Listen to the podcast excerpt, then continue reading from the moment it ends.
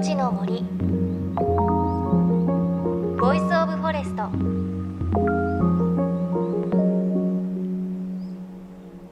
おはようございます。高橋真理恵です。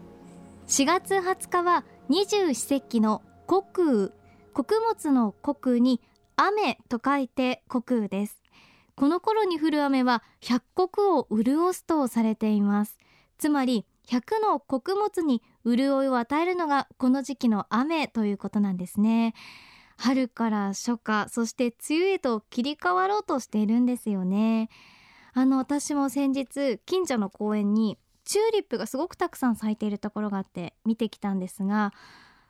チューリップっていろんな種類あるんですね。まあ色はもちろんなんですけれど一つの花でちょっと白と紫だったりとかちょっとこう花びらが多いものそんなものもあってあチューリップこの時期見るのいいなっていうの新しい発見でした。ちょっと自分で球根から育ててみるのも面白いねなんて家族で話してました。皆さんは季節の移り変わり何か感じたでしょうか？さあ JFN38 局を結んでお送りします。いのちの森 voice of forest。この番組は森の頂上プロジェクトをはじめ全国に広がる植林活動や自然保護の取り組みにスポットを当てるプログラムです。各分野の森の賢人たちの声に耳を傾け森と共存する生き方を考えていきます。さて関東では春から次の季節へ移る時期になりましたが北国ではこれから桜が花開くという地域も多いはずです。そこで今週来週はお花見しながらぜひ楽しんでほしい桜という植物の不思議に迫るお話です。伺ったのは東京の西側八王子市にある森林総合研究所多摩森林科学園です。こちらは国が関わる木材や林業の研究機関なんですが実は山の斜面を利用した保存林というのがあってそこには全国各地の桜が植えられているんです。つまりこう桜のスーパーヒーロー大集合そんな状態になっているんです。というわけでその桜の保存林を案内していただきました。お話は多摩森林科学園で桜の研究に携わる農学博士の勝木俊夫さん。桜のことなら何でも知っている先生です。であのここから桜保存林ということでだいたいあの6ヘクタールぐらいかなにあの今、えー、桜が、まあ、1300本植えられてます。あのここ、まあ、通称多摩森林科学園って言ってるんですけどもあの正式名称は森林総合研究所多摩森林科学園えーまあ、今、独立行政法人ということであの直接国の機関っていうわけではないんですけどももともとはあの国がやっていた林業試験場の後釜の団体でしてであのここでもうやはりそういった形で、まあ、森林それから林業に関する研究をやっているんですけども大体今から50年ぐらい前に当時、まあ、公害の問題もありますし開発の問題なんかもあってあの自然のものがどんどん失われていってるという状況がありました。でその中で桜についてもちょっとこのまま放っておいたら危機的な状況になるんじゃないかということでそれであの国がある程度責任を持って管理していくようなところを作ろうという話が持ち上がりましてでその時にここの桜保存林が、えー、出来上がったということになります。というわけで科学園にある1300本の桜は全国各地のさまざまな桜の芽や枝を採取して接ぎ木などをして元の木と同じ遺伝子を持つ、まあ、いわばクローンを作り山に植えたもの桜を後世まで伝えることを目的としていますさて保存林に入って緩やかな坂道を歩いていくと早速ソメイヨシノに比べて小さいんですが綺麗な花をつけた桜に出会いました。江戸彼岸です。生き物を数える単位で種スピーシーズという単位があるんですけどもあの桜はだいたい世界に100種ぐらいあるって言われてましてでそのうち日本には10種あります。でそのうちの一つがこの江戸彼岸ということになります。あのまあ、ちょうどお彼岸の頃に毎年咲くんでそれでまあ昔から、えー、彼岸桜という言われ方してます。あの他の桜と比べてちょっと咲くのが早いんであのここでも今大体花つけてるのはこの江戸彼岸の系統です。であの江戸彼岸っていうのはおそらくあのソメイヨシノの片親ということで現在の研究ではこの江戸彼岸が母親それから、えー、大島桜。あのこれはあの伊豆大島に多いんで大島桜っていうんですけども、まあ、これが父親だということがあの DNA の研究なんかでも確認されてます。花の大きさ江戸彼岸はソメイヨシノと比べると随分ちっちゃいです。あの一つずつの花はあのちっちゃいんですけどもただ木の大きさを見るとですねここにある木はまだ植えてあの50年ぐらいですからまあ10メーターぐらいなんですけどもあのこれは本当に大きくなりまして中には30メーターそれから40メーター超えるようなあの大木になります。あの桜の中でですね、えー、まあ、巨木であるとかあとそれからあの老大木であるとかで天然記念物に指定されているような木っていうのがあの全国に結構あるんですけどもあのそういったあの老大木の木の多くはこの江戸彼岸になります。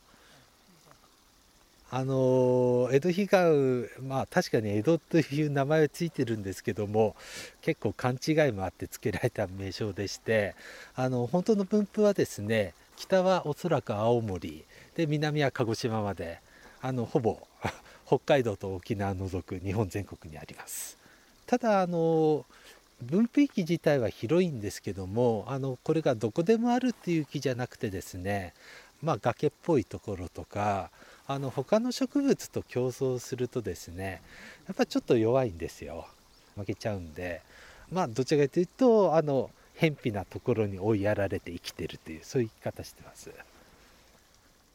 取材をしたのは4月初め頃江戸彼岸は満開を迎えていました。咲き始めたのは3月の末だったそうです。さて日本に桜は10種類あって江戸彼岸はその一つだというお話でしたがでももっといろいろと種類があるような気がしますよね。実は生物学的な種種類のことですがこの種とは別に細かく分けることができるんです。例えばしだれ桜という桜ありますよね。あれってしだれ桜という種があるわけではないんです。しだれ桜え手前の方はしだれですね。であの先ほども言ったようにあのこの江戸彼岸の仲間あの、まあ、しだれ桜も基本的にあの生物の種として見た場合は江戸彼岸、まあ、江戸彼岸という種の中に樹形が上にこう立ち上がるような樹形のものとしだれる樹形のものがありますでしだれる方だけをしだれ桜って言いますで種という単位で見るとしだれようが立ち上がっていようがそれ全部江戸彼岸ということになります。でただですねあの今野生ではしだれ桜って見つかってないんですよ。でおそらくまあこれは想像なんですけどもあの結構このしだれ桜栽培の歴史が古くて平安時代にはもう文献に出てましてであの現在でもあの樹齢数百年っていった次第桜神社とかにありますからやっぱそう平安時代以降ずっと面々と栽培されていたもんだと思います。でそれ以前はたまたま偶然なんかどっかたまたまあったのを見つけてきてあこれ綺麗じゃないかということであの栽培したのが始まりじゃないかなというふうに想像はしてますね。うん、つまり人間にも髪の毛がストレートの人もいればちょっとウェーブがかかった人もいますよねしだれ桜はつまりちょっとウェーブのかかった人と同じで枝が柔らかくてしだれた江戸彼岸のことを私たちしだれ桜と呼んでいるわけなんですね。これ初めて知りましたね。まあ、とにかく犬や猫や猿人間といった分け方生物の種としての日本の桜はあくまで10種類です。でも同じ種類でも個性があってさらに植木職人さんたちが桜を掛け合わせて作ったものもあります。そこにそれぞれの地域で名前がついたため細かい名前の分け方が存在するんです。これが栽培品種というものでいわば桜のブランド名のようなものですね。この栽培品種は今でも増えているということです。では江戸彼岸をはじめ日本に存在する10種類の桜というのは一体どの桜のことを指すんでしょうか？山桜大山桜霞桜大島桜それから豆桜高根桜長寿桜江戸彼岸三山桜何か足りないな。あ寒肥桜だ。大体あの我々あの街中で生活してる人はですねあの野生のあの桜見るこ見るんじゃなくて、まあ、大概があの人が育ててる栽培品種中心に植えるんでそれであのあんまり目にしないし 耳で聞くこともないということになりますね。まあ、あの野生種で霞桜っていうのがあるんですけども個人的にはこれが好きで 咲く時期が遅くてですねどちらかというとひっそり咲いてるような感じなんですよ。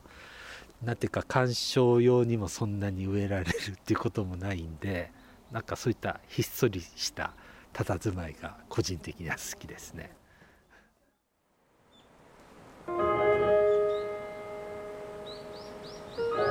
いのちの森。 voice of forest。いのちの森 voice of forest 今朝は東京八王子市にある森林総合研究所多摩森林科学園の桜保存林からのレポートをお届けしました。いやお話素敵でしたね。特にあのしだれ桜っていうのがしだれ桜という種類ではなくて江戸彼岸がこうたまたましだれたやつそれがしだれ桜っていうのは衝撃の事実でしたね。しだれ桜すごくこう綺麗ですしなんかそう聞くとしだれてくれてしだれてくれてよかったななんていうふうに思っちゃいますがあと最後に勝木さんが言っていた野生品種で霞桜というのがあるっていうの気になりましたね。なんかこうひっそりと咲いていたその佇まいが好きだということでしたがこの霞桜はちょっとソメイヨシノとかよりも遅くて4月の末頃にかけて咲くそうです。どっかで見つけられるといいですよね。野生の桜はこう森とかあと山とかに入って一本だけこう咲いているのとかを見つけたらきっとすごく綺麗で感動するんでしょうね。そういう園芸用の品種じゃなくてもともとの種を探してのお花見っていうのもなんか新しくて楽しそうだななんて思いました。ちなみにこちらの桜保存林ではまだまだこれから満開を迎える桜もあります。しかもこの桜保存林食べ物の持ち込みが OK ということでアルコールはダメなんですがベンチでお弁当を食べたりそんなのもいいかもしれません。この桜保存林からのレポートはさらに来週続きますのでぜひお聞きください。また番組ではあなたの身近な森についてメッセージお待ちしています。メッセージは番組のウェブサイトからお寄せください。野生の桜見たことあるよなんてそんなメッセージもお待ちしています。いのちの森 voice of forest。お相手は高橋万里恵でした。いのちの森の voice of forest。